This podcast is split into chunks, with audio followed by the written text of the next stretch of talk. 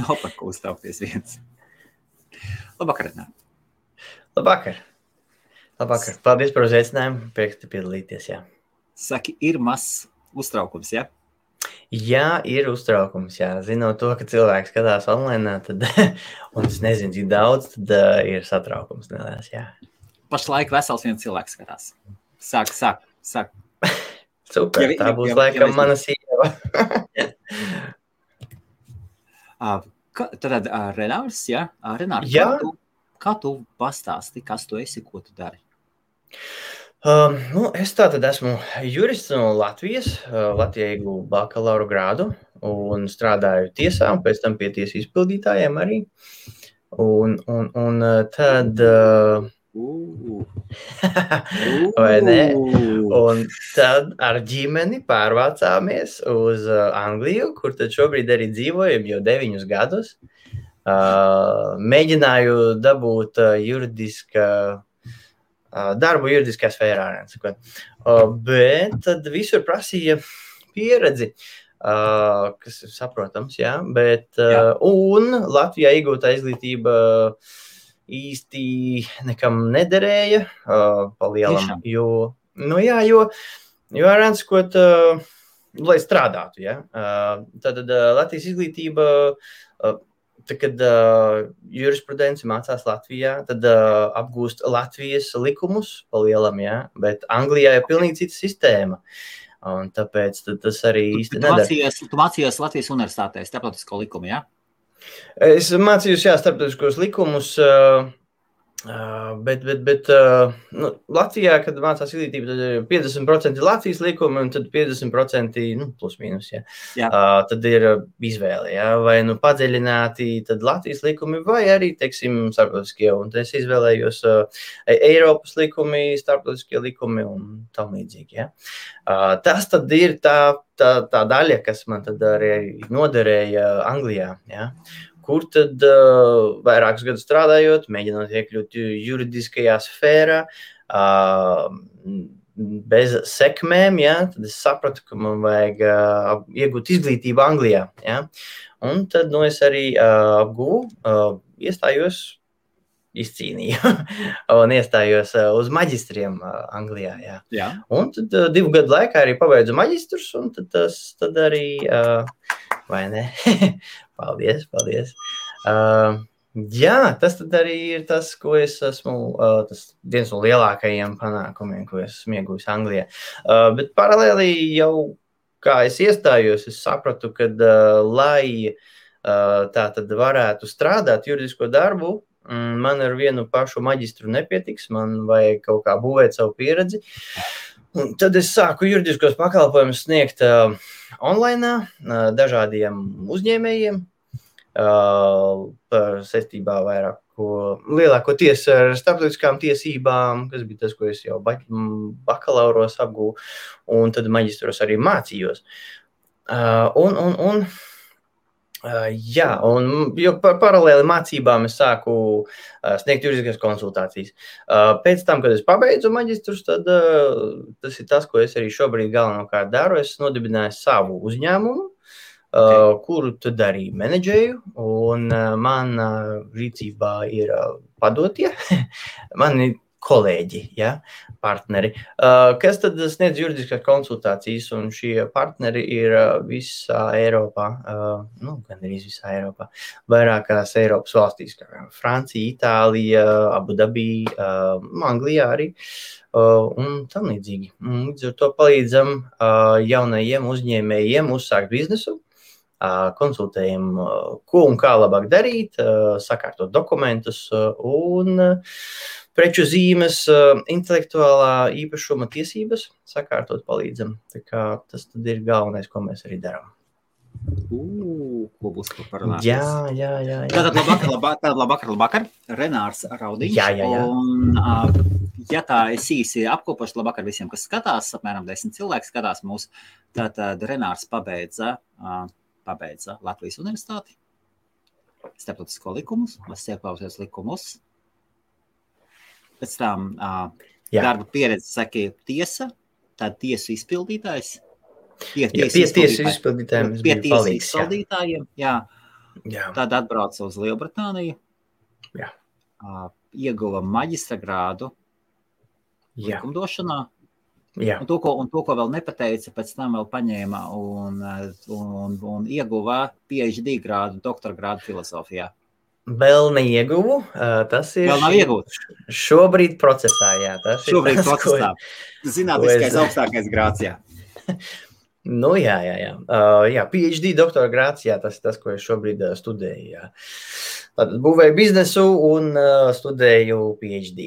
Uh, Renār, ā. doktora grādu, jā. Jā, Trūkst juristi. Uh, Brisele visu laiku sauc, dod mums juristus, dodiet mums juristus, dodiet mums juristus, dodiet mums juristus. Un Latvijā tiek visu laiku skandināts, ka mums trūkst juristi, mums trūkst juristi, kurus var sūtīt uz Briseli un uz citām vietām. Kāpēc, kāpēc uh, tās ir tikai tādas baumas vai neparei, nepareiza informācija? Es nu, šādu neesmu dzirdējis, bet, bet, bet vispār jocīgi. Man liekas, ka uh, ir uh, juristu ļoti daudz, tāpēc kā grāmatvēžu un daudzu citu uh, profesiju pārstāvju. Un ir tīpaši juristi, man liekas, ir diezgan daudz. Um, tā kā jā, par šādām runām neesmu dzirdējis. Uh, iespējams, ka ir. Uh, varbūt, kad latviešu, nav tik, latviešu juristu nav tik Tie, daudz. tieši, jā, bijis. tieši jā, La- Latvijai trūkst juristi, kur, kur viņus varētu pārstāvēt un Mm. Eiropas komisijās un citās vietās. Interesanti, jā, labi. Būs jāpalasa. Kāpēc, vairāk. kāpēc aizbrauc, kāpēc aizbraucāt projām kopā ar visu ģimeni no Latvijas? Hmm, Kāpēc? Ā, Dažādi iemesli bija. Visu pirms- izpildītājiem taču deviņi gadu atpakaļ bija darba pilnas rokas. O, jā, un vēl joprojām ir jā, diezgan daudz. um, nu, ir tā, lai, lai pašam kļūtu par tiesu izpildītāju, vai arī teiksim, strādāju tiesā par tiesneša palīgu, Jā. un līdz ar to iet uz tiesnešiem. Ja.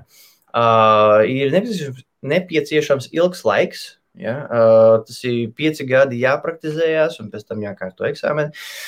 Eksāmenu mācīties nav problēma, bet tas pieci gadi uh, praktizēšana, tas ir diezgan ilgs laiks, ja tev jau ir ģimene, un kuru tev jau vajag uh, uzturēt. Ja?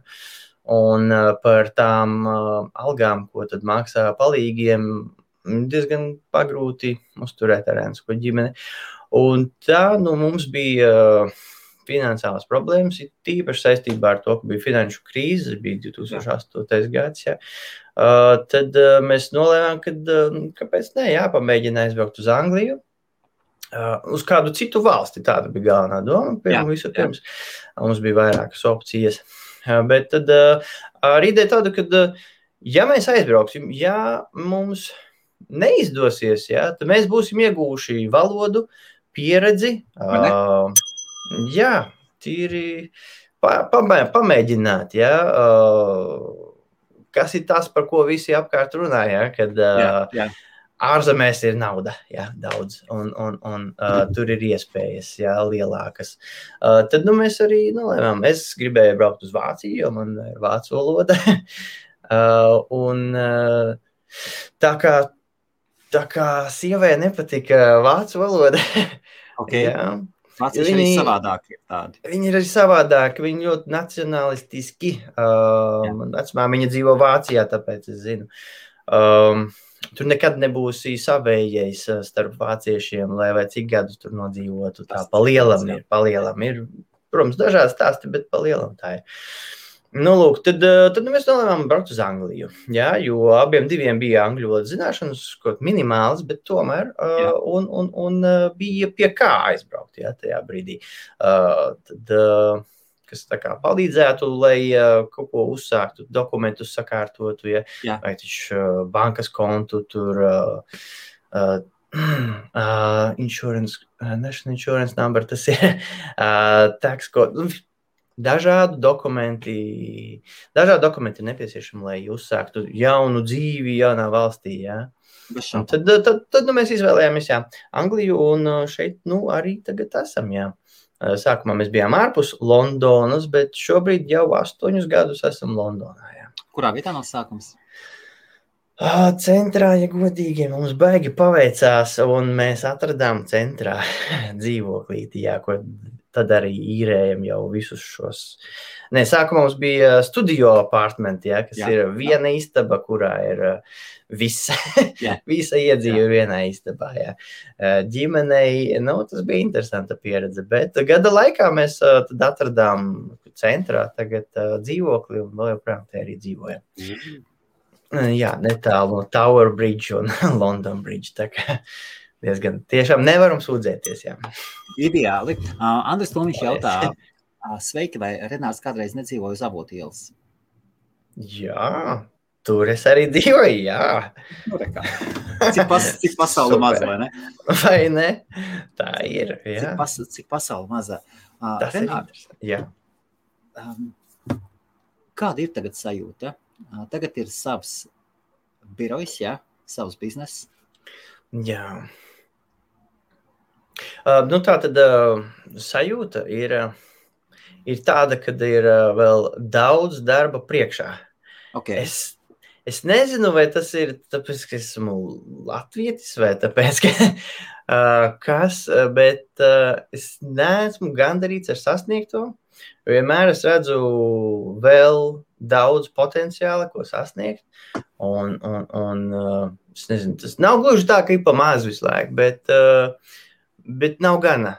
Es jūtu, ka nav gana, un līdz ar to ir daudz ko vēl sasniegt, kā ir daudz kur vēl attīstīties un, un, un ko darīt. Jā. Šobrīd uh, nu es to biznesu jā, dibināju 2017. bet uh, bet, bet, bet tā pamatīgāk ar viņu uzsāku kopš Covid iestājās. Jo ideja biznesam jau no paša laika gala bija, kad juridiskās konsultācijas sniedzu caur online, tāpēc arī nav problēma, ja tie ir mani konsultanti. Kas, kas ir tie, kas sniedz tās konsultācijas, ka viņi atrodas dažādās pasaules valstīs. Jā. Un tā tad caur online. Uh, Bet, tad, eh, protams, ka ir kur attīstīties un ir ko darīt. Vēl diezgan daudz darba priekšā. Jā, kā... Bet, kas ir vajadzīgs, lai cilvēks vispār drīkstētu sniegt juridiskās konsultācijas? Tāpēc, ka nu, ne jau kurš katrs var iet un pateikt, ka, es, ka viņš jau sevis pasludināšana, ka es sniedzu juridiskus pakalpojumus, ir likuma pārkāpums. Ja? Nav, jā, bez, jā. bez, bez kaut kāda noteikta. Kā, kāda, kāda ir nepieciešamās prasības, lai cilvēks to varētu darīt? Um, Jurisprudencē ir dažādi uh, limiti, ko un cik tālu kas drīkst sniegt. Pie, piemēram, uh, es neesmu advokāts, tāpēc jā. ir uh, dažas lietas, ko es uh, nevarētu darīt. Jā. Tiesā, uh, ko, ko nevarētu pārstāvēt tiesā klientu? Faktiski īstenībā tiesā varētu pārstāvēt, bet, bet tur tad ir vajadzīga specializēta prakses, vajadzīga zināšanas praksē, ja, kā tas notiek praksē. Un tad galvenais, ko es daru, ko tad es arī maģistratūrā mācījos, ir alternatīva strīdu šķiršana, kas ir ārpus tiesas. Ja? Jā. Uh, tas ir uh, komercmediācija un starptautiskā arbitrāža. Tas ir uh, tas, uh, ko es arī iesaku jebkuram savam klientam, ja? iekļaut jebkurā uh, līgumā, ja? un tad uh, okay. mans vai mani konsultanti ir spējīgi palīdzēt un pārstāvēt šādās arbitrāžās vai mediācijās. Tad mediation services tas nozīmē tā, tas ienos, ieiet no sākuma lieta tiesā, un tad tiesa uzsāk mediation services vai pirms tiesas mediation services? Pirms tiesas. Jo, jo ir dažāda mediācija. Ir, Jā. Tāda, mm, arī, cilvēki, ja grib šķirties, jā, tad uh, vai, vai, vai, vai, vai savādāk strīdi tiek jau iesniegti tiesā, ja, tad Jā. uh, ir lietas, kuras ir jāiesniedz pirms, pirms tiesā sniegta, ir jāiesniedz mediācijā. Ja? Jo Jā. tiesai ir jāredz, ka uh, strīds ir mēģināts atrisināt maksimāli pirms tiesas. Ja? Uh, tā kā tā. Uh, un, un, un, un, un tad uh, uh, daudz uzņēmēji uh, zinoši uzņēmumi, vai, vai, vai kuriem ir uh, uh, juridiskais konsultants, kas tad ir uh, pastāstījis. Ja? kā labāk darīties, tad uh, vislabākais veids, kā izšķirt jebkuru strīdu, ir caur mediāciju. Tas ir uh, visātrākais, visvienkāršākais, vismazāk sāpīgākais un vislētākais arī. Uh, mediācijas un tāpēc, kā arī arbitrāžas uh, uzdevums ir, uh, protams, izšķirt strīdu, tas ir vispirms, jā, bet uh, mēģināt saglabāt tās attiecības pušu starpā. Ja? Uh, tiesa, par cik viņa ilgst gadiem, ja, citreiz, ja, tad tās attiecības sašķobās uh, totāli un nav atgriezeniskas. Uh, runa šeit iet galvenokārt uh, par komercmediāciju, kas ir divi jā. biznesi, viņu starpā ir bijušas attiecības ilgstošas vai neilgstošas, bet viņi grib viņas turpināt. Ja. Bet ir radies strīds. Ja. Tad, uh, lai to strīdu atrisinātu, tad uh, to palīdz uh, mediātors uh, vai arī arbitrators. Ja? Var mēģināt sākumā ar mediāciju, ja tas nesanāk, jo mediācijā vai abi, vajag abiem vienoties. Ja? Tad pēc tam nākamais solis var mēģināt arbitrāžu, kur tad ir cilvēks, kas pateiks, nu, savāks vienas puses informāciju, otras puses informāciju, izvērtēs. Ja? Un tad izšķirs strīdu, pateiks, tagad būs tā. Ja? Un, un, un pie, pieņems lēmumu un pateiks, kas tālāk jādara. Ja? Tad, kurš kuram ir parādā, vai cik daudz, vai kā atrisināt strīdu un tam līdzīgi. Tā kā tā, tā kā es esmu absolūti par uh, ārpustiesas strīdu izšķiršanu, lai gan strādājis esmu tiesā. Jā, uh, es uh, caur, caur maģistru un caur uh, paralēlām uh, izglītošanās, uh, jā, uh, variantiem un schēmām ar Encu, ko esmu sapratis, ka tas ir uh, vislabākais veids, kā izšķirt jebkuru strīdu. Jā, tiesa ir galīgais variants, jā, jo tiesa parasti pieņem uh, vienpusējus lēmumus. Jā. Tiesā parasti viens ir zaudētājs, un otrs ir uzvarētājs. Jā. Uh, kur tad uh, abas puses šķī, strīdās parasti tāpēc, ka uh, uzskata, ka taisnība ir viņu pusē. Jā. Uh, un tiesa parasti piešķir, ka uh, viena puse ir uh, vinnētājs, otra puse līdz ar to ir zaudētājs. Un tur tad tālākas attiecības pušu starpā parasti nepastāv. Tā kā tā. Tīpaši ņemot vērā visus izdevumus un, un, un laiku patērēto, tas, tas tad nav uh, iespējams tālāk sadarboties. Tā kā tā. Ceru, ka atbildēju jautājumu. Kā ir arbitrāžas tiesa angliski? Arbitration tā arī ir. Uh, tribunāl, jā, tribunāl. Tas okay, ir tribunāl kols, jā, tad jā, pri, jā, privātās, jā. privātās tiesas, kur, kuras kaut kādā. Ir, ir iestādes, kas palīdz atrisināt strīdus. Arbitrāžas jā. iestādes. Jā. Londonā ir viens no centriem, jā, kas, kas, kas arī palīdz šo strīdus atrisināt. Tad Singapūra, Abu Dabī, Ņujorka, viens no lielākajiem, Hongkonga un tā tālāk. Bet, protams, ir arī mazākas. Iestādes, kas palīdz strīdus atrisināt, arbitrāžas iestādes. Ja. Plus arbitrāžu var nodibināt savā starpā, jebkurā vietā tiekoties. Ja. Mm, Jā. Tas tikpat labi var notikt arī online. Tas ir viens no lielākajiem bonusiem, laikam. Bet nu, tagad arī dēļ Covid tiesas izskata, mēdz izskatīt online, bet viņi izskata, vai, vai izskatīt vai neizskatīt. Uh, jautājumu online. Tiesām tas nepatīk, tas priekš viņiem kaut kas jauns, bet mediācijai un arbitrāžai. Ne, ne, ne gluži online, bet remote hearings. Nu jā, jā, jā. tieši tā.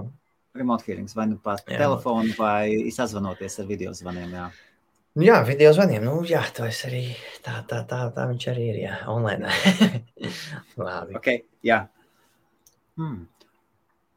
Un kā tu vispār izdomāji attaisīt savu praksi? Nav tā, ka nebija tā, ka vieglāk tomēr ir un drošāk ir pie kāda strādāt.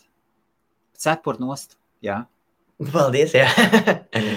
uh, pie kāda strādājot, laikam ir drošāk, bet ja ir pieredze kā man, ka darba attiecības var izbeigties uh, pēkšņi, uh, kad ir štatu samazināšana, kas uh, man ir bijis uh, divreiz. Vienreiz okay. Latvijā.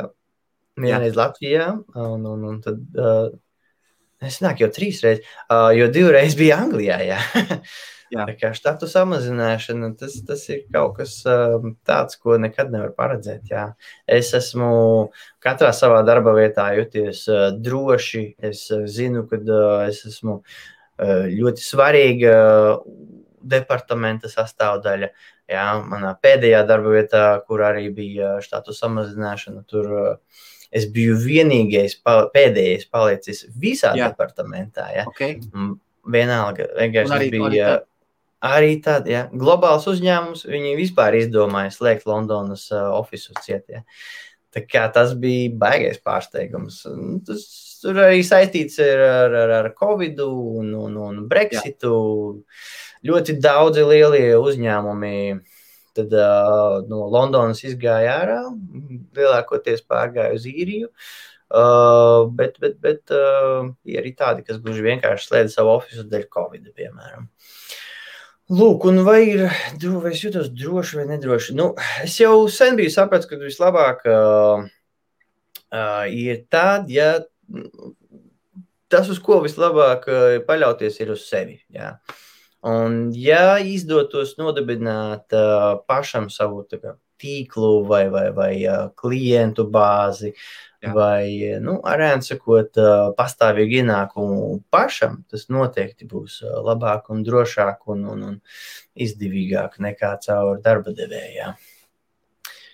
kā- Jo, jo darba devējs vienmēr domās, ā, ku- kur un kā lai ietaupa. Un, un parasti darbinieki ir tie, kas cieši vai nu kādu atlaidīs, vai nu mēģinās samazināt darba algu vai stundas un tam līdzīgi. Jā. Bet, ā, ja tu esi pats sev sa- saimnieks, boss, menedžers, tad, ā, tad un tu pats būsi atbildīgs par ā, savu darba apjomu atkarībā no sava ieguldītā laika un arī līdzekļiem īstenībā, tad, tad, tad, eh, tad ir savādāk. Jā. Tad tu vienīgais, ko tu vari vainot, tas ir pats sevi. Jā.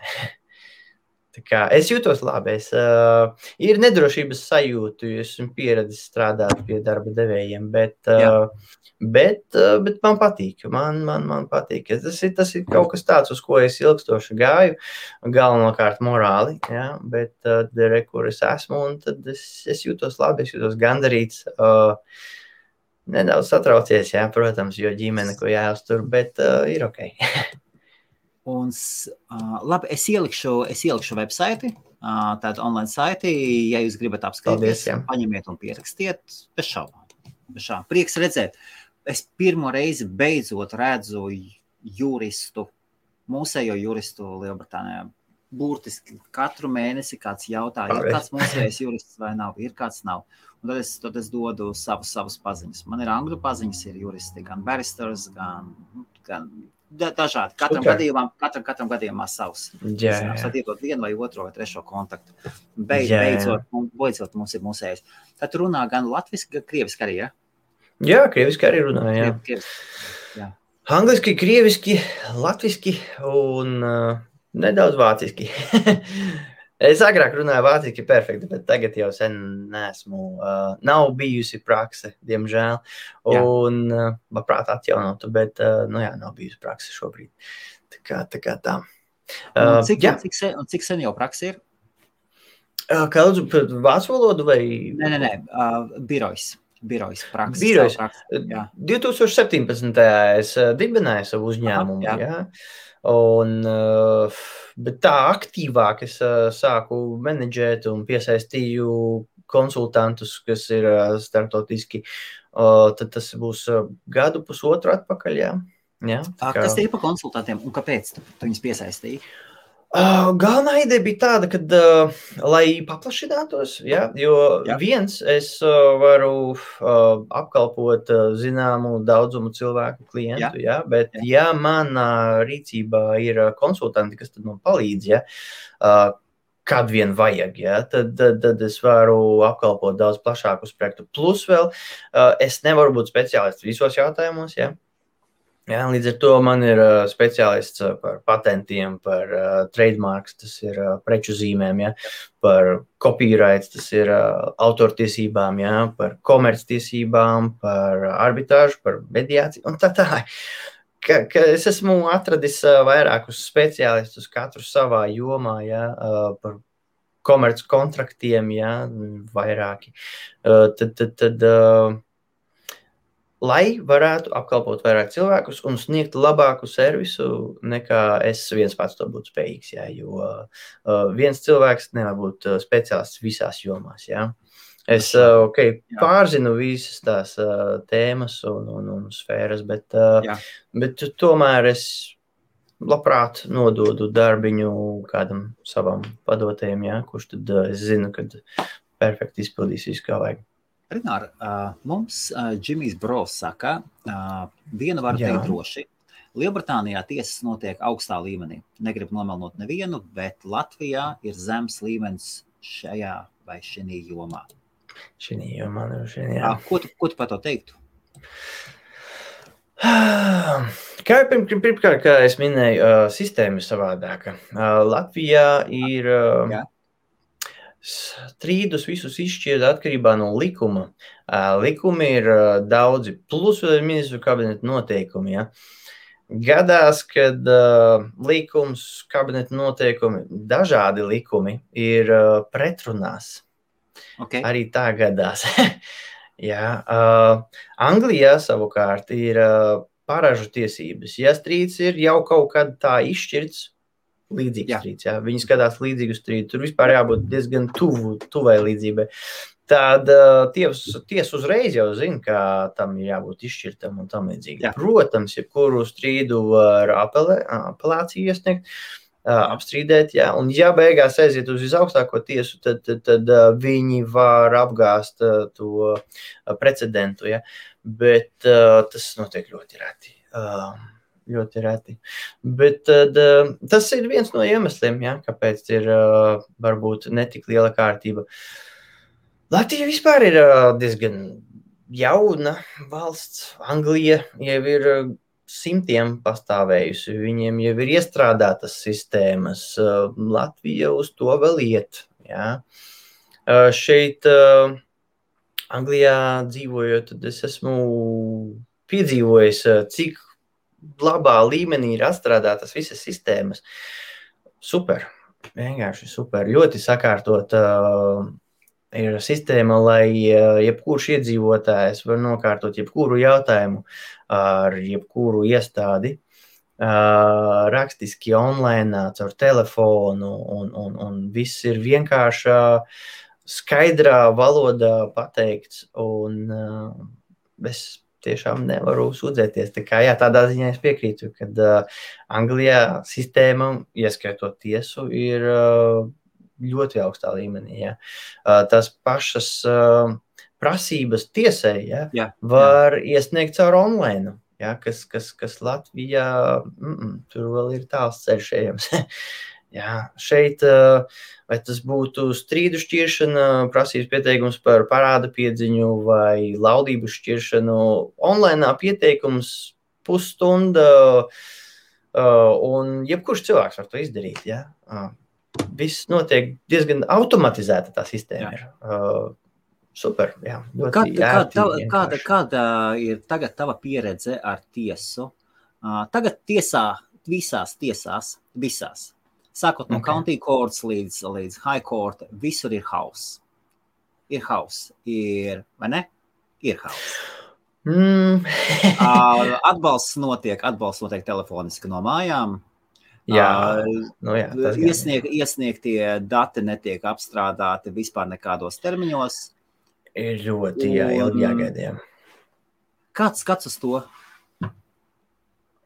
Covid, Covid ir iespaidojis tiesu darbu. Covid viennozīmīgi ir iespaidojis, jā, viennozīmīgi. Uh, nu, Salīdzinoši Latvijā viens moments bija tāds, kad uh, tiesas vispār aiztaisījās. Jā. Pēc tam viņi attaisījās uh, daļēji. Jā. Okay. Uh, šeit viņi turpināja. Iedomājieties, Renāri, atnāk vēstule, return, return to sender. Tung, tiesa aizsver return to sender. Mēs esam cieti. atvaino, atvaino, jā. Nē, nē, viņi, viņi nu, nesūta atpakaļ, jā. jā. Viņi uztaisa rindu. Krājas, uh, jā Šobrīd tā rinda ir uh, vaiprātīga, ja godīgi. Ja? ja un tas ir jebkurā valsts iestādē šobrīd, ja? uh, es domāju, Anglijā. Ja, ja, ja uh, iepriekš jautājumi, nu, ja tu aizraksti kaut kādu vēstuli vai ziņu vai pieprasījumu, ja, tad viņi atbildēja divu nedēļu laikā, vēlākais. Ja. Tad šobrīd uh, tas prasa citreiz trīs, četrus mēnešus. Tas, tas ir ārprāts. Un, un, un es esmu arī pieredzējis, ka uh, arī, arī tad viņi neatbild. Ja? Uh, jo es nezinu, pazuda. vai, vai, vai, vai, vai kā savādāk viņi attaisnojās. Ja? Bet uh, tā ir, jā, hauss vispār jāpiekrīt, ka ir. Jo, uh, tur, tur ir divi momenti, jā, kā jau minēju, bija, ir, ir Covid. Ja? Jā. Tas visiem lika strādāt no mājām. Ja? Uh, bet, uh, kas, kas rada lielas pārmaiņas ja? visā valsts, uh, visās valsts iestādēs. Bet tad, uh, tajā pašā laikā notika arī Brexits. Ja?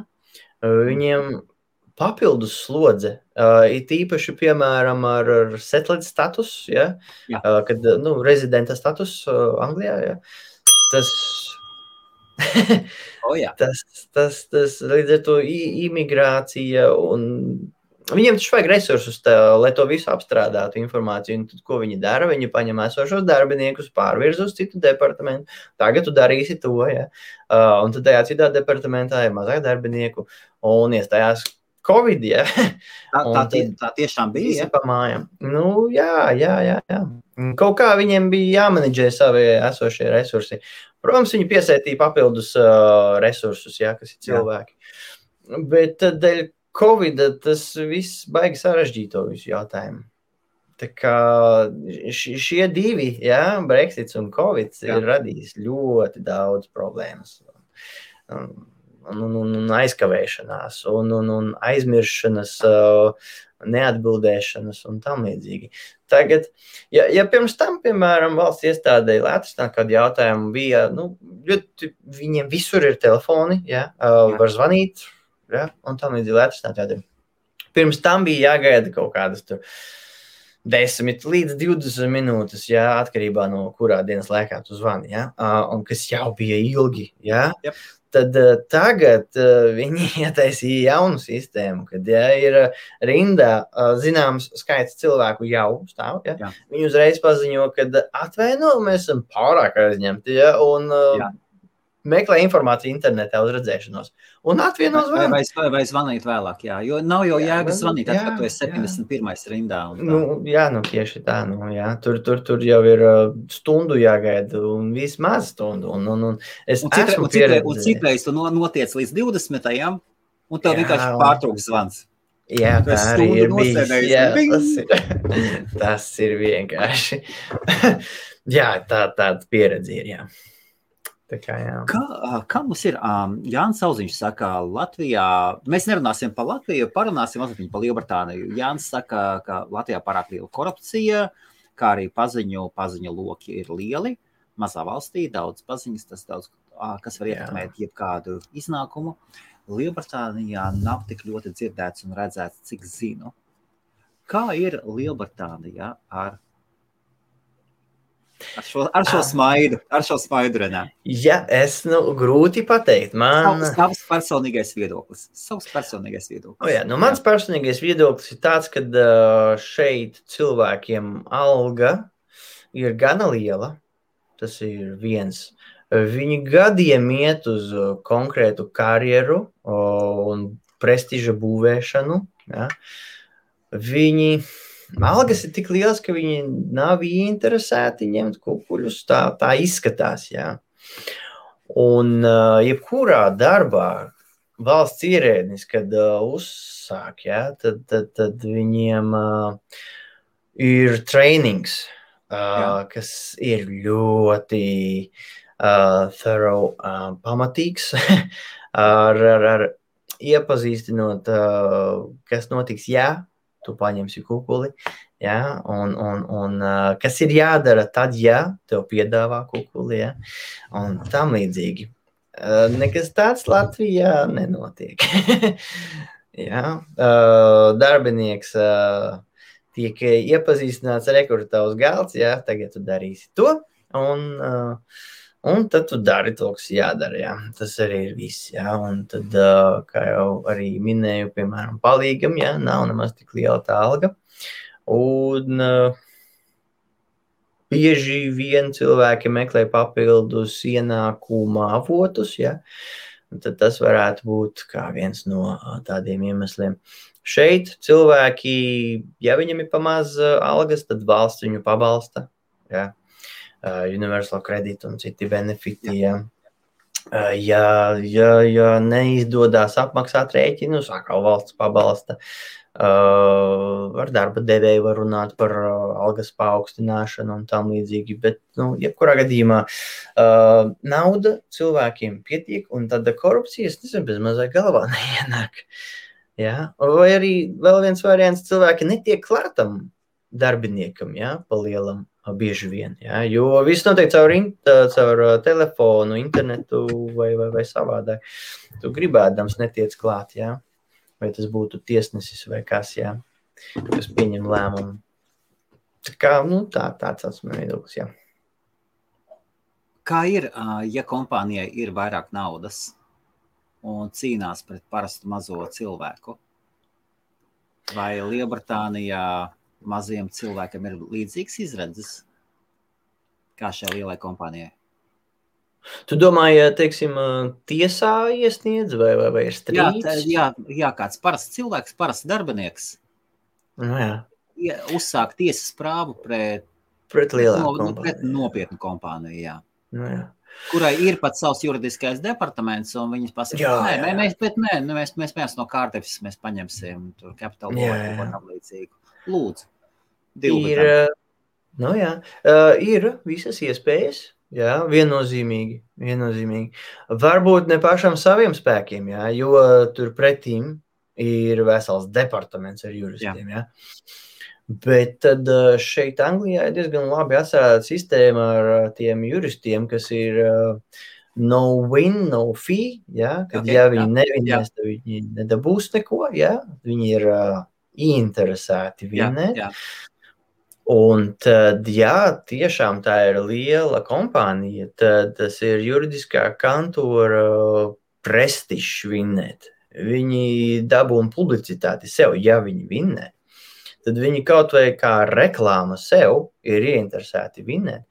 Un uh, šajos gadījumos, ja cilvēkam ir uh, tiešām uh, pierādījumi ja, par kaut kādām pretlikumīgām darbībām pret lielāku kompāniju, tad jā, visas iespējas, jā, viennozīmīgi.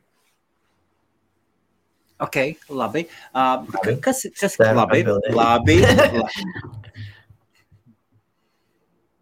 Jā. Nu, beidz. Ko? Nu, nu beidz, Renā, nu, nu nevar Lielbritānijā parastais cilvēks paņemt lielo kompāniju pie rīkles. Nu, nevar. Tevi, nu, nevar, nu, beidz. Viņš nevar nu, tev atļauties. Nu, viņš nevar tev atļauties. Cik, kā, kāda ir tava pakalpojumi? Kāda ir mani pakalpojumi? Jā, kāda pakal, pakalpojuma cenas kādas ir? Pakalpojumu cenas atšķirās no tā, cik ilgi pakalpojums ir jāsniedz. Atkarīgs no tā, kas ir jādara. Ja? Uh, piemēram, kontraktu uzrakstīt, ja tas ir kāds vienkāršs kontrakts, Jā. tad uh, sākot ar teiksim, 100 poundiem, jo, jo runa iet par komerces kontraktiem, kas okay. tiek izmantoti Jā. pastāvīgi. Jā. Jā, tad uh, preču zīmes reģistrācija, tur ir uh, atkarīgs arī no tā, cik daudz, tur ir dažādas kategorijas. Jā. Jā. Un, Atkarībā no tā. Uh, ideja tāda, ka uh, atalgojums ir 50 poundi stundā. Ja? Tas ir oh, tas, tas, ja. tā ideja, ko tad, mēs ņemam vērā, bet mēs ņemam vērā arī uzņēmuma izmēru un maksātspēju. Ja? Līdz ar to mēs cenas varam aprunāt. Ja?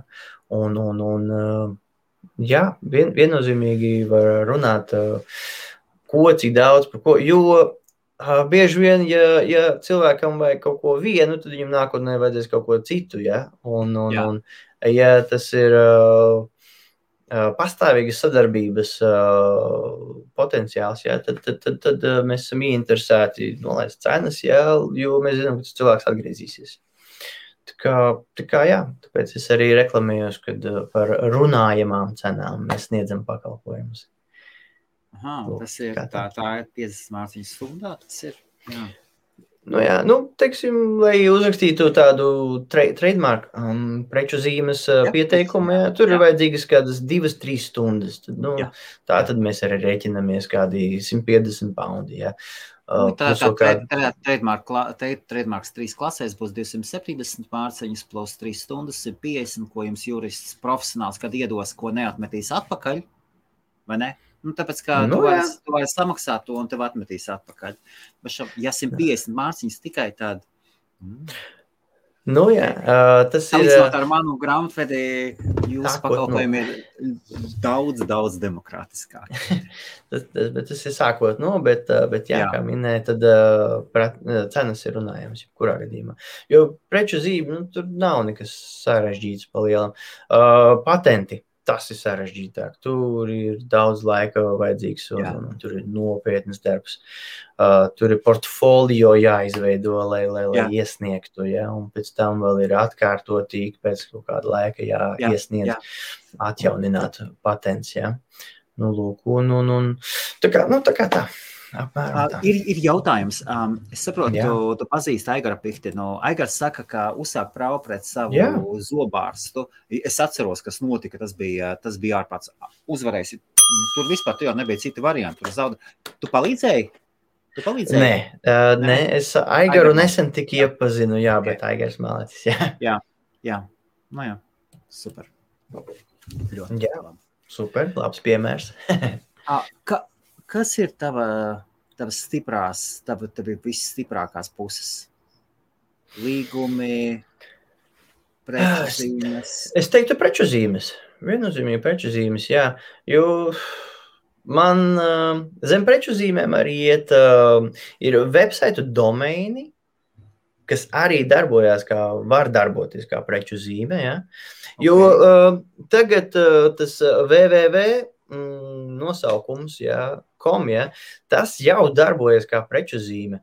Un tad uh, man, kā cilvēkam, kam tehnoloģijas ir ļoti tuvas, tad uh, šis jautājums saistībā ar preču zīme un www reģistrāciju un to domēnu strīdi un, un tam līdzīgi ir uh, ļoti patika. Jā, īpaši, nu, kad studēju, un pēc tam saskāros ar to, ka tā tiešām vajadzēja kādam izdabūt viņa VVV. Jo ir ā, daudzi mm, skoteri, ne, kā viņus sauc, kas, kas, kas reģistrē uz dūlo vienkārši tos VVV uh, adreses, ja, un tad gaida, ka kādam to vajadzēs, un lai pārdotu. Ja.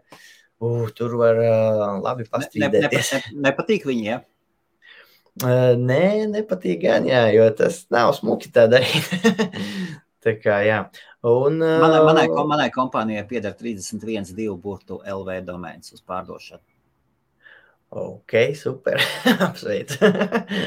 33 portugāļu domēni. 33 portugāļi. Diva, divu burtu. Ok. Skvoteris, ja es viņus nopērku. Nu, Skvoteris, skvoteris ir tas, kas ienāk svešā īpašumā. Nu jā, svešā īpašumā viennozīmīgi, jā, taisnība. Uh, Tāpēc es saku, es neatceros īsti to nosaukumu, bet uh, juridiski bija nosaukums. Uh, Šis ir. IBF, Internet Business Forums.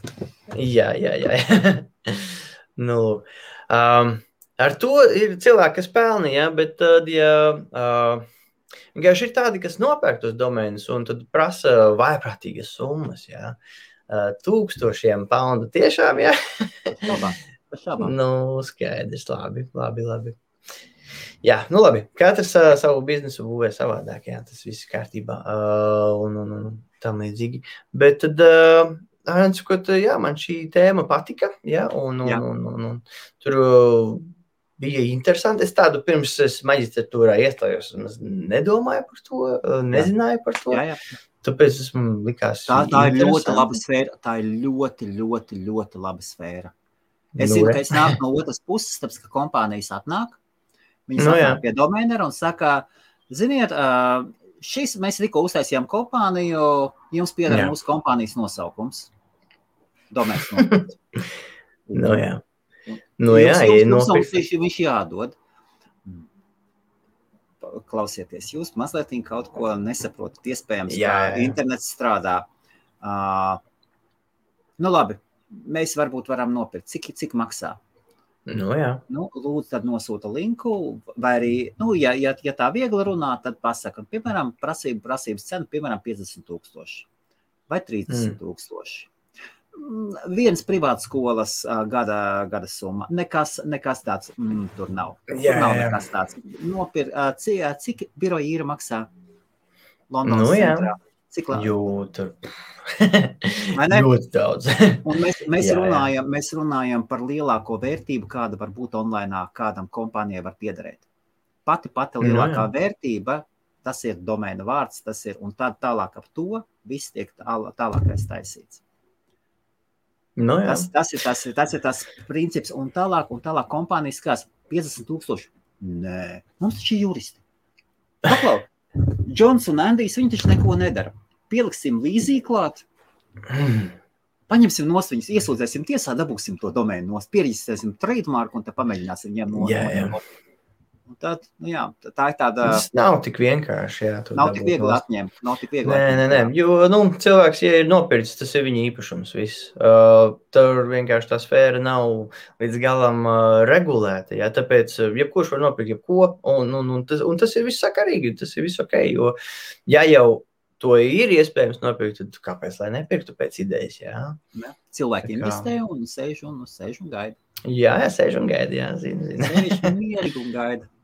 Jā, jā, jā, jā. Daudz, daudz, daudz tā, tā dara. Un, un, un. Un Nu, prasa neko. pārāk daudz naudas. Pārāk daudz naudas. Nu. no, jā.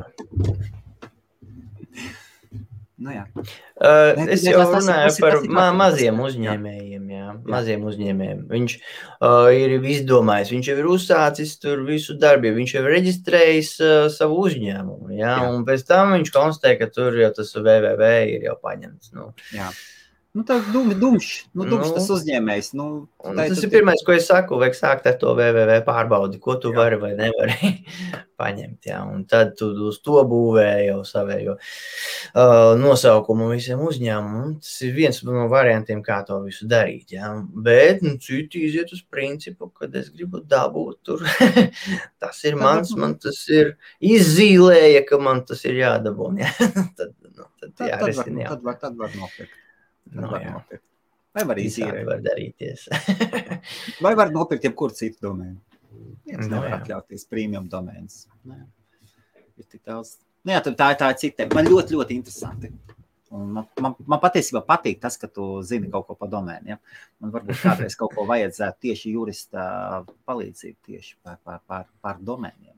jā, droši. Var, droši. varbūt, varbūt būtu interesanti. Labi. Un ko tu Jā. par mājaslapu, par mājaslapu likumdošanu zini? Kaut kāda privacy policies, GDPR. Nu, ar tiem palīdzam, jā, jā, jā. jā. Terms and conditions, uh, cookies, privacy, jā, tos tad palīdzam sastādīt. Uh, arī nekas tāds uh, sarežģīts, payment terms and conditions, ja tas būtu kaut kāds uh, websites, kur, nu, kur var pirkt uh, preces un pakalpojumus, un kaut kāda maksājuma notiek. Jā. Tad, jā, jā, jā, terms and conditions un, un, un kā reģistrēt uzņēmumu, tas ir kaut kas sevišķi, jā, bet, bet, bet tad kā nodibināt to www un, un tam līdzīgi, nu, ja ir strīdi ar www. jā, tad, tad bet galvenokārt, jā, tad terms and conditions un privacy, jā, tos tad mēs sastādām jau vajag. Lūk. Jo vienkārši templēti īstenībā ir online, bet uh, daudziem cilvēkiem gribās uh, savu un, un, un gribās pārliecināties, ka tur viss ir kārtībā. Tad uh, tas ir tas, ar ko mēs arī palīdzam. Jā. Drīkst, drīkst vispār kopiju paste taisīt. Copy, paste. Uh, Kaut, kaut daļām, nav. kaut daļām. Jo tomēr, ja kāds ir, piemēram, nolgojis tevi, ir tavu, ir- no, un tas, tas ir viņa īpašums, vai ne? Tas jā, ir copyrights, jā, tur tā lieta. Jā, ja, jā. ja kāds ir, uh, ir tā, ka ja kaut kas ir uh, publiski uh, publi, publicēts priekš Jā, visiem, jā, jā, jā. kad uh, lūdzu ņemiet. Tādu var ņemt, jā. Bet, ja kaut kur ir uzrādās, ka tas ir copyrights vai, vai, vai tas ir svešā websaitā, jā. jā. Nav pat jāraksta copyrights, ja nav uzrakstīts, ka tas ir CC0 jā, jā, vai nu, ka jūs varat izmantot jā, savām komerciālām vajadzībām, tad bez... No citiem websaitiem ir redz, ko kopēt nedrīkst, jā. Jā. Jā, jo tas ir viņu privātums. Jā. Bet, ja, ja kaut kur ir publiski publicēts, kad rekur ir templēts un lūdzu izmantojiet, jā, tādu, tādu var izmantot. Jā. Uh, var tādus atrast. bet, bet nav ieteicams savā ziņā, jo nav zināms, cik vecs tas ir. Varbūt likumdošana ir mainījusies. Jā. Tāpēc, uh, kas ir galvenais, ko mēs darām, ko bieži vien mums prasa, uh, tad ir, vai jūs lūdzu varētu pārbaudīt, vai tur viss ir ok. Ja? Jā. Un pielabot, kur nav ok. Ja? Nu, tas ir tas, ko mēs darām. Review. Ja? Tas pats notiek ar, ar, ar kontraktiem, ja kaut kādi vajadzīgi, vai terms and conditions un privacy. Ja? Tā kā tā. Nu, Kādas cenas? Kādas cenas? Uh, tas nav liels darbs. Tur uh, stunda, divas, kā 50, 100 paundi. Jā. Uh, nu, katru dokumentu pārbaudīt.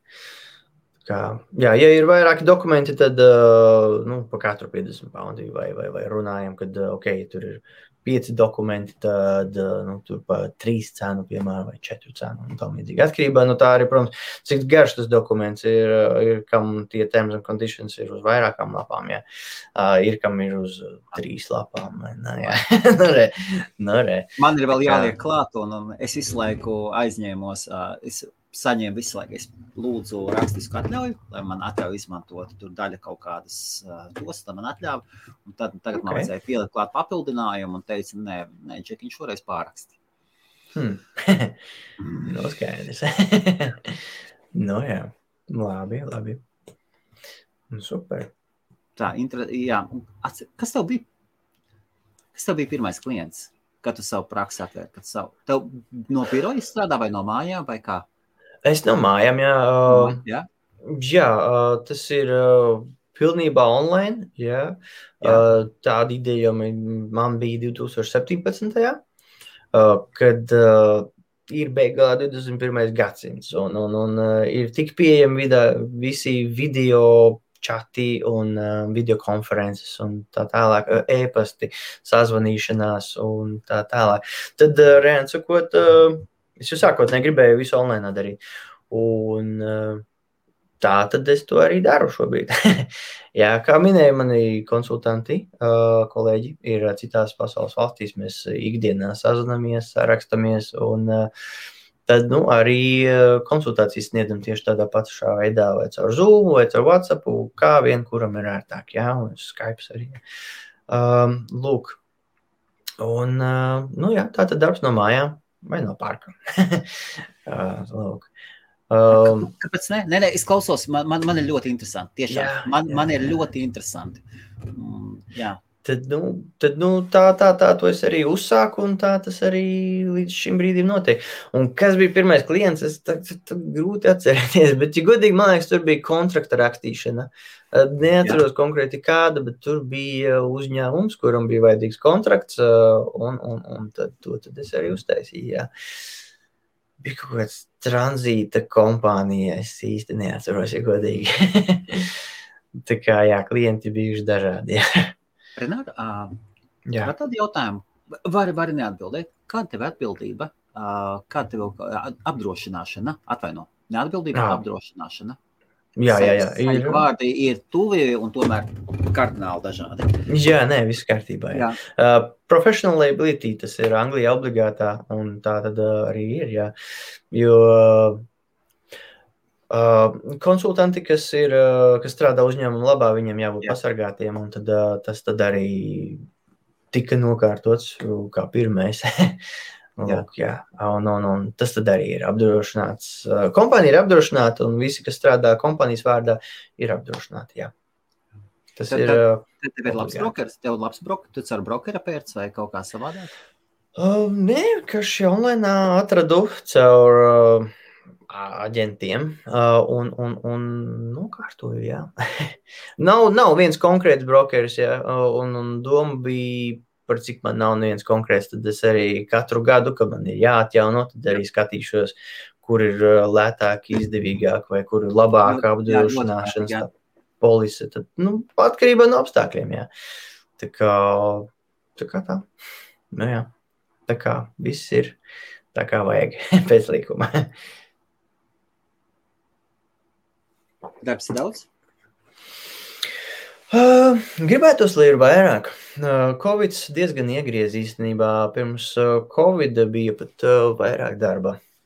Kad es viens pats darbojos, uh, bija vairāk darba. Man liekas, ka uh, dēļ Covid cilvēki aizies un pieradīs vairāk strādāt no online, ja? bet iestājās visiem un lielākā daļa cilvēku bailes par situāciju, kas būs tālāk un, un, un, un, un kā tagad rīkoties. Ja?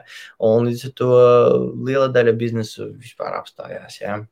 Uh, tad vasarā visi, nu, daudzi Viņa atslāba, jā, bija ok, bet septembrī atkal. Kā tikko valsts uzliek atkal kārtējo lockdownu, jā, ierobežojumus, tātad, tad cilvēki jutās ieslēgti un, un, un nobijušies, kas ir saprotams pašam. It īpaši pie pirmā lockdowna man bija liels stress un satraukums. Jā. Ne no sākuma, bet tad, kad es sāku pamanīt, ka veikalu plauktos pazūd pārtika. ja, tas sāka radīt okay. paniku jā. arī man. Ja. Um, ļoti nepatīkamas emocijas bija. um, Bet, jā, kas attiecās uz darba apjomu, tad pēc jaunā gada, kā es arī biju gaidījis, darba apjoms pamazām, pamazām pieaug. Jā. Tuvojoties vasarai, cilvēki ir pozitīvāki, atvērtāki, un tad arī sāk domāt par nākotni vairāk un, un, un par idejām, iespējām. Tad mana atbilde uz, uz, uz unemployment, uz to, ka nav darba, ja, bija nodibināt savu uzņēmumu visām četrām tajā uh, ar galvu priekšu ieiet. Ja? Tā kā, tā kā, tā kā mana ideja bija tāda, ka daudzi tagad dēļ tā, kad bija Covid, ir bez darba. Dēļ tā, kad ir Brexits, ja? tad, tad, tad atkal jau darbs tiek apdraudēts. Tad uh, daudzi tagad strādā nu, kā self-employed, kā pašnodarbinātie, jā, freelanceri. Un tad nu, es savus pakalpojumus tieši uz šādiem cilvēkiem arī tēmēju. Jā, palīdzu uzsākt biznesu, palīdzu nodibināt dažādus kontraktus un, un, un, un sakārtot dokumentus ar sekot. Jā. Startup, entrepreneur, freelanceri tas ir tas, uz ko es tēmēju. Un tad man bija doma, ka uh, dēļ uh, Covid un Brexita tagad tādu būs daudz. Un, un, un, uh, tāpēc tad, uh, man likās, ka uh, tas uh, darba apjoms uh, pamatīgāk pieaugs. Bet uh, nebija tik ļoti, kā es biju gaidījis. Bet uh, tomēr, tomēr, tomēr uh, pamazām, pamazām iet uz augšu. Jā.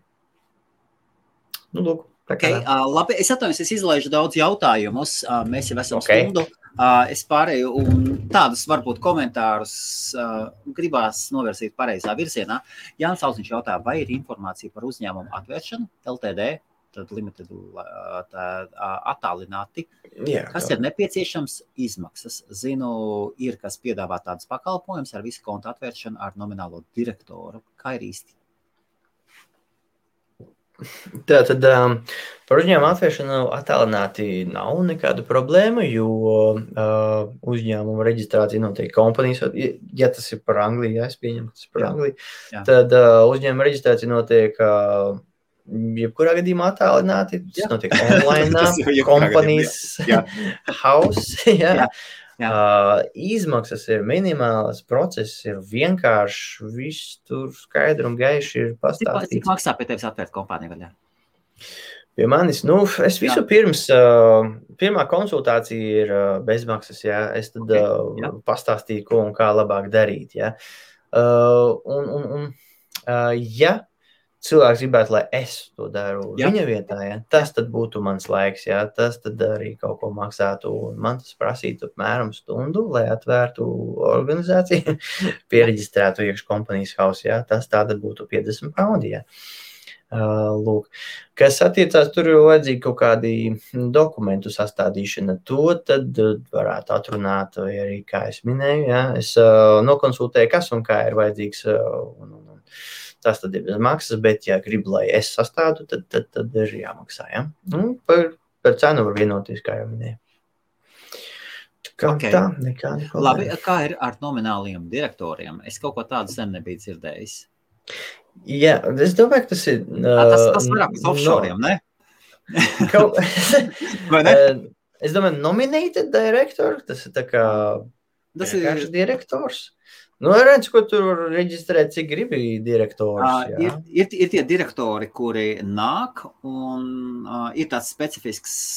Specifisks, Ir tie tādi, Jā, jā, direktori, kuri patiesībā arī nenes atbildību. Jā, tie, tie, visu mm, un viņi visu, bija un teikt. tajā pašā brīdī viņi tādu viltīgu, tāds viltīgs konteksts, ka viņi vēl nepar, jā, viņi ir. Ka viņi neko Jā, neatbild. jā, viņi, ne, jā, un tur, Jā. tur ir kompānijas īpašnieks tāpat viss atbildīgi nes, jā. Nu, jā. Uh, nu, tur tur dažādi varianti, Jā. kā un kā to. Kur un kā to reģistrēt, jā. un cik direktors, tur var būt finanšu direktors, uh, operāciju direktors un, un, un, tā tā. Tur, cik, cik vien gribi, tik var arī reģistrēt. Jā, tur uh, galvenais jautājums parasti ir par tiem uh, shares, uh, nu, par daļām, jā. Jā, jā. Cik daudz un kā to sadalīt, kā to sastādīt, kā to uztaisīt visu sakarīgāk, un tad līgumus savā starpā jā, saslēgt, lai uh, tur nav pēc tam domstarpību, un tad tur tad vajag noslēgt, kad uh, robežas bieži vien iesakāms ir ievilkt, ka tu būsi atbildīgs par finansēm, tu būsi par juridisko, tu būsi par HR, kas darbinieku, vai tu kā, teiksim, mārketings, piemēram. Ja. Nu, dažādas idejas, ja, dažādi varianti. Ja. Tas eh, atkarīgs, protams, no tā, cik daudz cilvēku ir. Ja. Jā. Un, un, un, nu, jā. Tā kā, tā kā, jā, tur daudz variantu. varētu, varētu sagatavot uh, likumu gan, ja tu gatavotu likumu, tieši tu gatavotu likumu angliski, Okay. Jā. Piemēram, pirkšanas mājaslapā, piemēram, kāds pārdod kādu pakalpojumu vai kādu preci, un tu sagatavo to nevis, nevis likumu, atvaino, līgumu, tu sagatavo līgumu angliski, un Jā. cilvēkam klienti ir gan angliski, gan latviski runājoši. Vai pietiks Ok. ar pārtulkošanu, vai tomēr vajadzētu nolgot uh, citu juristu, vai šajā gadījumā arī tevi, lai to pašu pārakstītu attiecīgi Latvijas lietotājiem. Piemēram, pakalpojums notiek gan Lielbritānijā, gan Latvijā. Kā būtu? Nu, tur, ir, tur ir tā, ka nu, pietiek, protams, ar pārtulkošanu. Ja. Uh, tad vēl uh, nu, starptautiski uh, biznesa valoda Pie, pieņems, skaitās, pieņem, pieņemsim, paņemsim loģistikas kompāniju. Piemi, es, es tā no Mhm. gaisa paņemu, Nu, jā, jā, no jā, gaisa jā, paņemu jā, loģistikas jā. kompāniju, atrodas Lielbritānijā. Un viņa, Nu, jā. viņa darbojas gan Lielbritānijā, gan šad un tad ņem klients no Latvijas, piemēram. Nu, jā. uh, parasti tiek atrunāts vispirms, kad uh, strīdi tiks izšķirti parasti. Tas tiek atrunāts, kad Anglijas likumdošanas kārtībā un jā. pēc Anglijas likumiem. Ja. Līdz ar to arī līguma valoda ir angļu valoda, ja, jo starptautiski ir atzīts. Ok. Nu, Nerakstiski, jā, bet nu, Jā. tā tas ir nodibinājies, ka uh, starptautiskā biznesa valoda ir angļu valoda. Jā. Jā. Un, uh, nu, tā viņš ir nodibinājies. Un it īpaši, ja ir atrakstīta Anglijas likumi, ja, strīdišķināšanas Anglijas likuma Jā, jā, jā. kārtībā, ja, uh, un, un, un sadarbība ir ar Angliju un Latviju, ja, tad uh, uh, jebkuram, kam ir.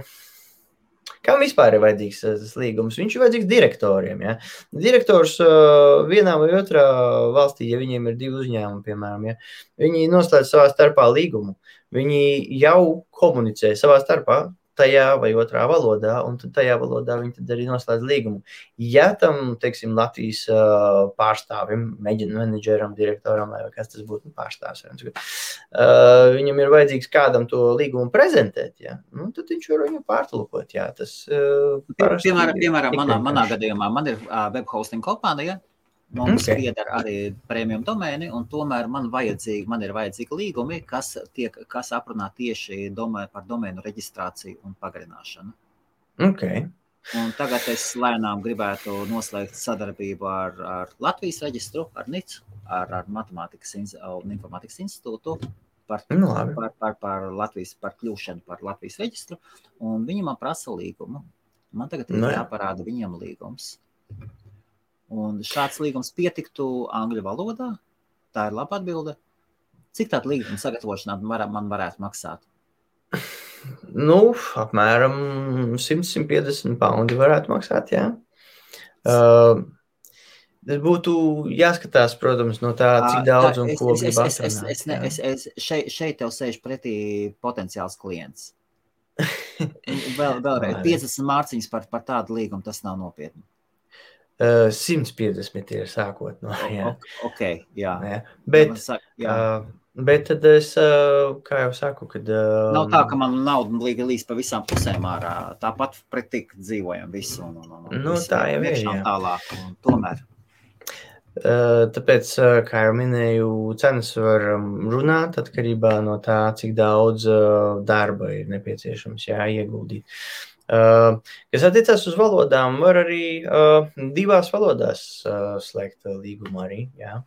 Uh, bet, nu, ieteicams ir vienkārši vienā Ieteicams valodā. vienā valodā. Pār, pārtulkot uh, citā valodā ar apstiprinājumu, ka tas ir tulkots no Jā. turienes un ka tas ir tas līgums, jā, pārtulkots.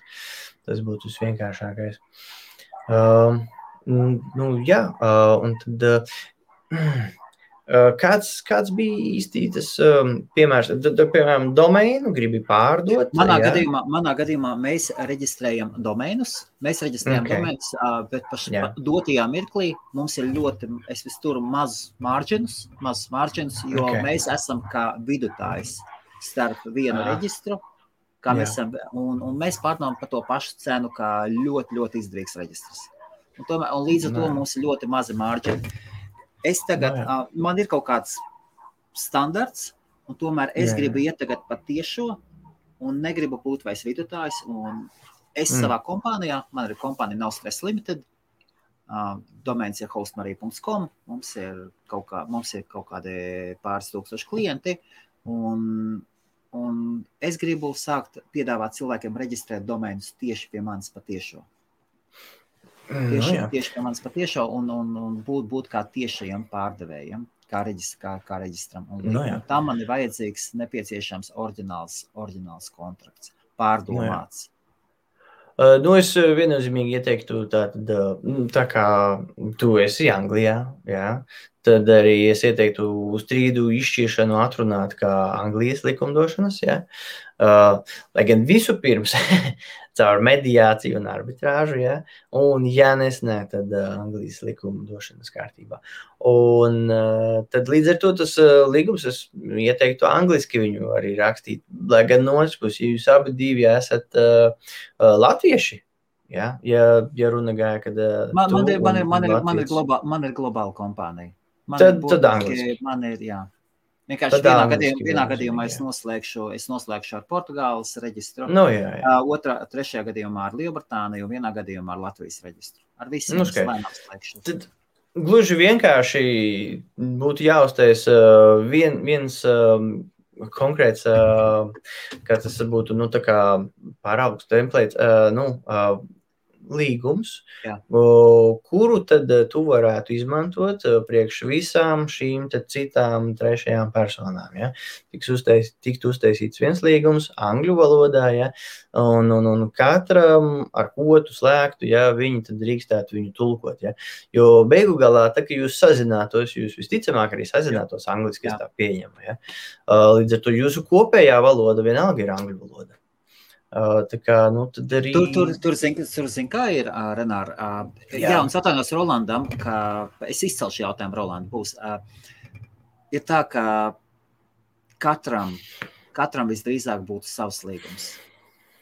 LV domēnu reģistrācijai būtu viens līgums.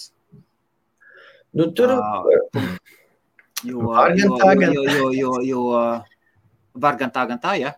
Jā, jā, jā. Jo parasti Klau, tīpaši, klau, kas nu, tad, ir tad, man, tad man tevi, tu, tu atcerēsies to, ko mēs runājām, ja? jā, Jā, pilnīgi nopietni. Varbūt paskaties, tad sarunāsim laiku, kad tu esi gatavs. Es esmu iedevis pietiekoši daudz informāciju, vai ne? Nu diezgan, jā, jā, jā, jā, jā tā- Tu, tu, tu darbojies kā aģents, jā, jā, un, un, un tu, nu, jā, redz, ko tā nav, nav problēma. Tur uztaisīt vienu līgumu, jo tu, tas ir viens pakalpojums, ko tu sniedz uz dažādām vietām, jā. Līdz ar Jā. to tad Es, faktiski es, tev es ir. saņemu maksājumu, es aizsniedzu apkalpošanu, visu to lietu. Vienkārši. Nu, ok. Lai vai kas tur būtu jāatrunā, tas var Jā, būt uh, ok. viens līgums, jo tas tev pašam ir ērtāk un izdevīgāk. Jā. Un, un, un. Protams, tā otra puse, ko tu slēdz, viņi var nākt pretī ar, ar, ar līguma labojumiem, Jā. kas tad būtu jāizskata un tev jāizvērtē, jo tu taču pāraksti to līgumu un piekrīti vai nepiekrīti tādam uh, uh, terms and conditions. Uh, Lietošanas noteikumiem. Jā, paldies. nu, lūk, uh, tad, tad, uh, jā, bet tas ir viens, viens līgums, kuru tu arī izmanto. Okay. Man, piemēram, ir uh, Okay. dažādās valstīs uh, juridiskie konsultanti. Ja? Man ir Jā. uh, viens līgums, ko es ar viņiem slēdzu. Ja? Katram no viņiem bija uh, kādi labojumi darāmi, ja? vai, vai atzīmējumi, ja? ko viņi gribēja. Ja? Un tad es, uh, kam es piekrītu, kam, kam nepiekrītu, bet uh, tas ir tas, ko mēs tur atrunājam. Bet, uh, Aprunājam, ja, un vienojamies. Ja, Jā. un tad nu, kontrakts ir vienošanās. Jā. Bet, uh, bet nu, visvienkāršākais, jā, jebkuram uzņēmumam, ja ir uh, jāslēdz ar vairākiem, uh, ar vairākām trešām personām Jā. par vienu to pašu pakalpojumu līgums, tas ir uh, viens standarta līgums, ko arī visiem stāda pretīm. Ja? Um, tas tad ir visvienkāršākais. Protams, Labi. var ar ka katru tur atsevišķi. Tas- uh, Renārs, tu esi ļoti, ļoti specifiskā kanālā. Mums, tie, mums tiešām mums ir kanāls veidots ir tieši uz uzņēmējdarbību, mazo video un tieši uzņēmējdarbību online. Un es ļoti ceru, ka mūsu skatītāji uh, tieši uzdos, ja jums uzdodat jautājumus, kas jums ir jautājums, ļoti, ļoti reti var dabūt uh, juristu un kurni vēl no Lielbritānijas Nu, uzdot jā. jautājumus. Uh, šāds, šāds jautājums no Rolanda. Mēlis man ir kāda norēķina veida, vislabāk izmantot. Norēķinu veidu, ka šeit Jā. Latvijā ir runa ir par sadarbību ar UK uzņēmējiem. Redzēt, kas ir tas veids, kuram priekšroku dod paši Angļu globālā skatījumā. Paldies! Pirmais, kas nāk prātā, ir TransferWise. Viņš ir starptautisks un uh, palīdz, ne, bet, uh, sniedz pakalpojumus uh, visādās valodās un visā pasaulē. Ja? Uh, TransferWise, jā, diezgan ieteiktu. uh, man, manam uzņēmumam uh, tur arī ir uh, konts, ja? uh, un, un, un tur tad, uh, tas ir tas, ko daudzi Anglijā esošie izmanto. Uh, Vēl bija viens, un tam es neatceros nosaukumu. uh, jebkura lielā banka. Mm, jā, Tra Transferwise ir, uh, ir Lielbritānijas bankas konts vai Tallinas. viņi uh, ir. Viņiem vairāk ir. Viņi ir vairāk, jā, jo e- es kā par viņiem palasīju, tad uh, Jā. viņi ir uh, īgauni, dibinājuši to banku, Jā. bet viņi dzīvo Anglijā, un te tad arī viņu dibināja. Es tā sapratu. Jā, Okay. es, es, es Parasti, parasti šeit paceļ naudiņas. Nu, Revolūts Revolūt šeit pacēla naudu. Revolūts bija tas otrs, ko es gribēju. Revolūts staigā apkārt. Ak, dieniņās, e, turieties pa gabalu no revolūta. Es Lūdzu, gribēju lūdzu, teikt- Turieties. Es, man nav saskarsme ar Revolūtu, bet es palasīju, ja, un tad uh, TransferWise ir dibinājuši Igauni, kas ir zināma valsts, kā tehnoloģiski attīstīta valsts. Uh, bet tad uh, Revolūtu ir dibinājuši uh, Krievu uzņēmēji. Tur Krievi lejuši iekšā ir, jā. Nu, tur dažādi, jā, bet tie, tie galvenie bija Krievu uzņēmēji. Nu, nu, kā jau, nē, nu, uh, viņi, Ne, manuprāt, netik uzticīgi kā Igauni. Igauni parasti ir, es nezinu, manuprāt, tā kā skandināvi, kad uh, uzticības seja, jā, vairāk. Nu, tā kā tā. Nezinu, es uh, transferoju, dzirdēju, palasīju par viņiem. Man ļoti patika. Viņi atbalsta kontus Jā. visās pasaules valstīs. Tā kā tā. Tā kā to es iesaku. Maz, mazliet, mazliet raustījās. Mazliet mums saraustījās. Paskatīsimies, gan jau pusi. Tā ir mazliet uzkāries. Jā, pagaidīsim, kamēr Renārs atgriezīsies atpakaļ. Es esmu tepatās. Mani... Es atpakaļ, jā, viss kārtībā, jā? Jā, man, es, es tā kā vai, vai, vai, vai tikai manos. es nezinu, man viss gāja perfekti. Izdarām tā, es uztaisīšu restartu sev, browserim. Iespēj, okay. Iespējams, viss ir labi, jā? Es atgriezīšu uztlījās. Varbūt iespējams streamēts šeit, ka mazliet gliko. Hmm.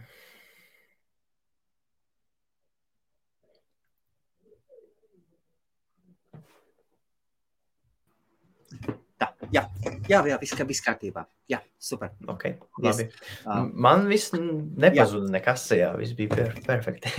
jā, uh, es arī skatos man uz, uz, uz otru ekrānu iet, drošības veids paralēli gadījumā, kas skatos, ka jā, tikai, tikai manā pusē labi. bija viss ļoti labi. Un, starp citu, kolosāls okay. fons.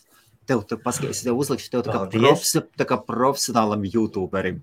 Tiešām efektīvi, super. No, nopietni, cep, cepot nost. Jā. Nu, tev klasika grāmatas fonā, ja? kas ir uh, super. klasika nerūsē bez šaubām.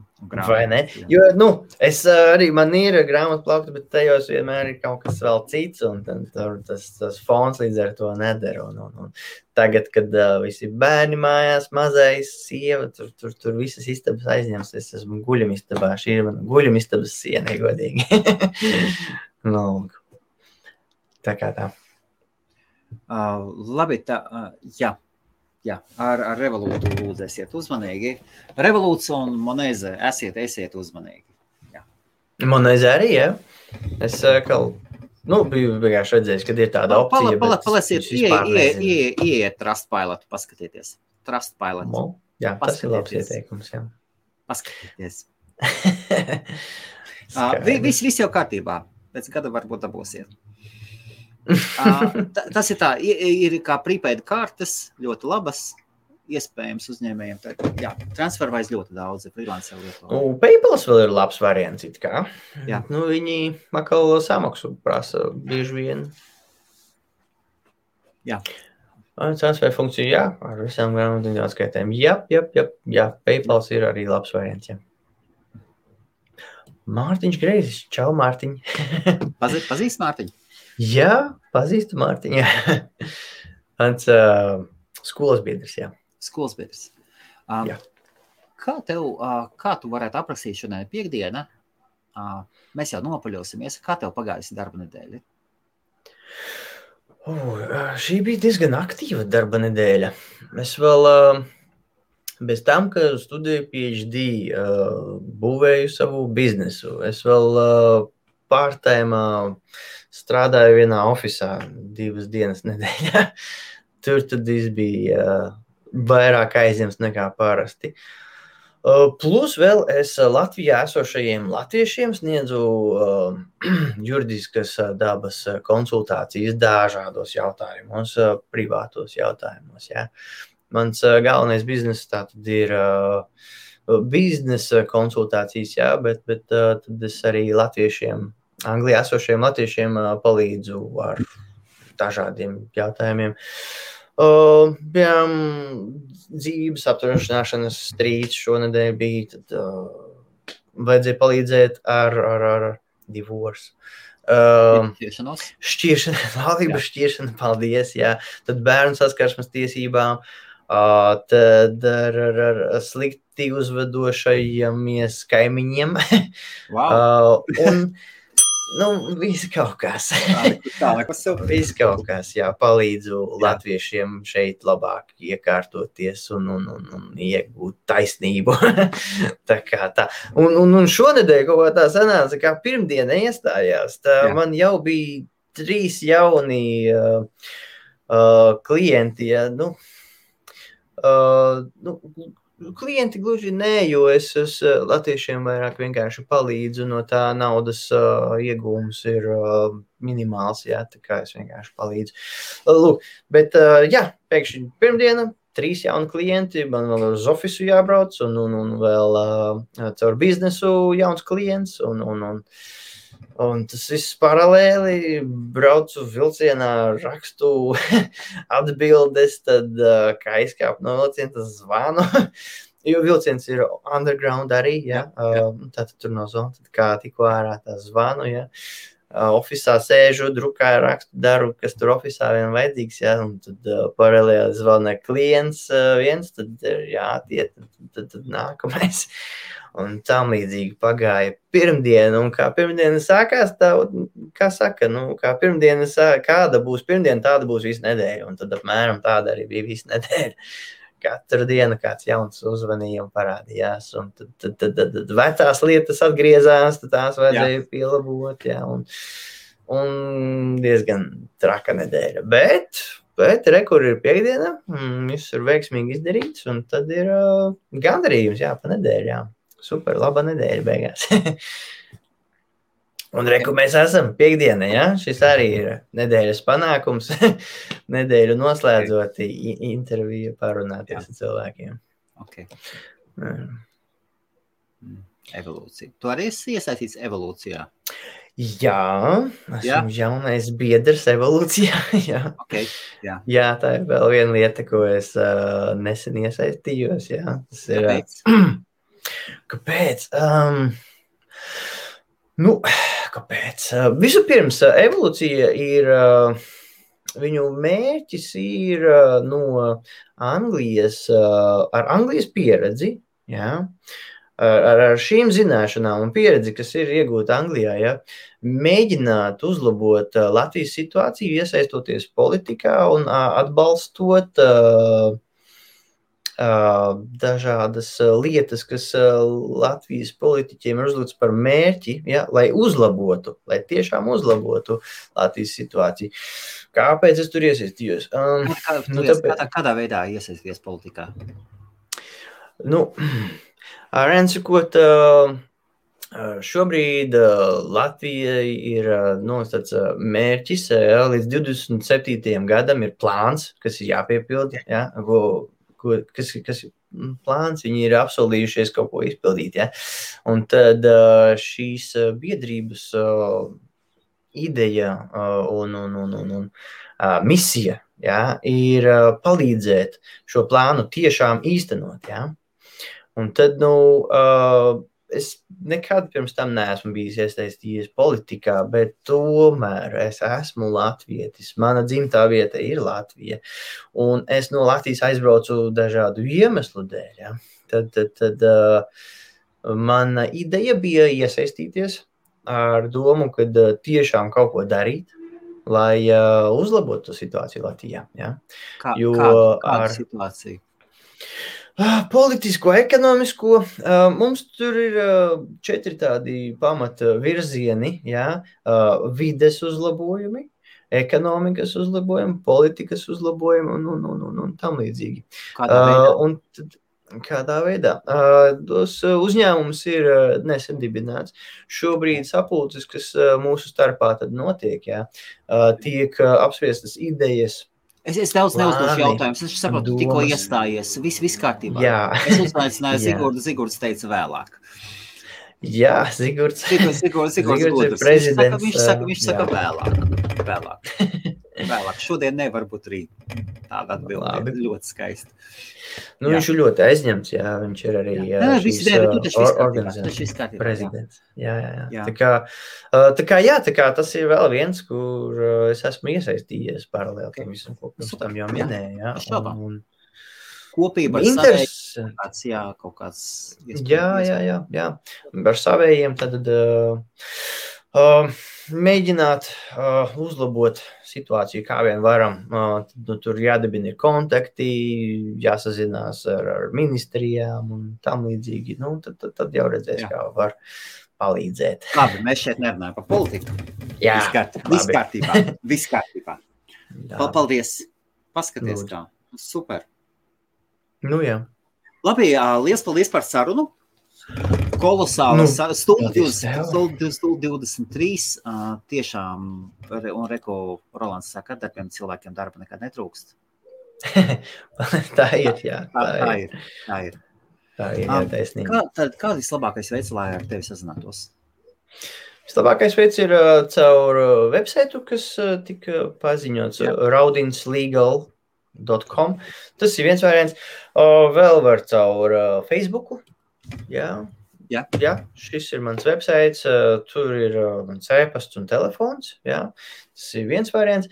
Uh, caur Facebook var droši gan privāti uzrunāt. Uh, Renārs Raudiņš, jā. Uh, jeb arī mans uzņēmums, Raudins Legal, ir arī Facebookā kā lapa. Uh, tur tad atkal būs visi kontakti. Jā. Kā, jā, var vienkārši iegūglēt uh, Raudins Legal un, un, un vajadzētu parādīties uzreiz pirmajā vietā. Tā kā, jā, jā, jā. Uh. Un tad vajadzētu vēl, būt tad, tad iespējams. vēlreiz kaut kādas četras, piecas sfēras, kad latvieši sūtīt pie tevis. Norobežams uz četrām, piecām, tur, kur tu esi stiprākais. Visticamākais. Komerckontrakti, jā, preču zīmju reģistrācija, patenti. Uh, tad tad, tad uh, copyrights, tas ir uh, autortiesības. Uh, un uzņēmumu dibināšana. Jā, un tad uh, viss, kas saistīts ar to, kā piemēram website, uh, privacy, un copyrights, un, un uh, cookies, policy un tā tālāk, viss, kas vajadzīgs websaitiem. Jā. Un tehnoloģiski, un tu minēji, ka tu esi ar tehnoloģiju, tu esi uz tu, nevis uz jūs. Nu, jā, jā. Kā, kādā ziņā? Kādā ziņā? Jā, ziņā. Uh, jau Es no skatītos 12 gadu vecuma es jaucu ar uh, datoru. Tas bija mans hobijs. Un liku Viss. kopā. Viss. Ar to vajadzēja iesākt. Un Super. tad overclocking un tam līdzīgi. Tur, tur testēt sistēmas. jā, nu tā. Viss kaut ko darīja. Perfekti. Uh, mobilais telefonnumurs. Ir Telefonu. Nu, varu iedot, jā, es tad dimensīšu privātā čatā. Jā, ok. okay. jā, un tad es ielikšu iekšā visiem kopā. Jep, re, kur ir mans privātais mobilais telefons. Ā, numurs, jā, Nav nekas ja ieliksim iekšā. Ja? Nē, ir ok. Jā, jā, jā. Jā. jā. Tāpat viņš zina pastāvīgi. Uh, 07, 598, Deviņi. 02, 00, 42. Ja jūs zvanāt no Latvijas, jā. WhatsApp, WhatsApp arī vēl var lietot. Jā, WhatsApp būtu vispār visideālākais. Aizrakstīt. Uh, ko Jā. lieto? WhatsApp, Telegram, Viber, ko? Uh, man ir uh, WhatsApp, Telegrams. Uh, tas Vibers man nav. Man liekas, ka Jā. viņu vairs neviens neizmanto. Bet, uh, Daļa lieto, un tomēr tas tāds. Ok. Jā. viņš mazāk. Bet Telegrams un WhatsApp tas ir galvenais, ko es izmantoju. Jā. Super. Tad, ja jūs esat no Latvijas, lieciet priekšā 0044. Jā, četri, Jā, un četri. tā- jā, jā tā pareizi. pareizi. 0044, un tad patiešām Jā. to nulīt nost, un 7 dragājums pēc 0044, 7, 5, 9, 8. bla, bla. Varbūt uzrakstam labāk. Izklausījās sarežģīti. Es uzrakstīšu. Tā, nu, nu, 4, 4. Šā, ekur, ekur, man ir. Man Kur, gatavs. kur, kur. Ir, ir, gatavs. Labi, es iekas ir uzrakstīju. Labi, lūdzu. 0044. Lūdzu, bet Pal- Paldies, paldies. Nu, nu, visvienkāršākais ir iegūglēt uh, raudiņš līgalu un miers. Jā. Tad arī būs viss uh, websites apraksts un, un, un informācija. Paldies! Paldies! Ā, Paldies visiem, kas skatījāties. Ā, Jauku, jauku vakaru. Uz nobeigumu es bešām palaidīšu mūsu Kosmarijas reklāmu. Un tiekamies, tiekamies pavisam drīz savādā laikā, vienu dienu nedēļas nogalē. Tas būs kaut kas interesants. Visiem visu labāko. Paldies, Renāt. Paldies, ka klausieties! Jā, paldies par uzaicinājumu! Super! Bija patīkami! Es Paldies. iedomājos, vienīgais latviečs, kuram ir tiesības dot sniegt juridiskās konsultācijas. Mm. nu, labi, paldies! Pieņemsim! Es, es citus nezinu. Es, es tiešām Jā, es īstenībā arī citus nezinu. bet, Nepazīstu uh, krievis. Ā, Latvijas runājušus nepazīstu. Tie, kuri, kuri sniedz, tā ir viena lieta. Jā, nu jā, Un- arī. un te. tomēr, ja viņas paņem pie tāda dimbā Mm. rasā, Nu jā, cilvēks, kas ar izglītību, un es to- tā ir tā ir cita. Paldies! nu jā. Jā, protams, lūdzu, paldies par uzaicinājumu. Paldies, klausieties! Labu vakaru! this. lights up above.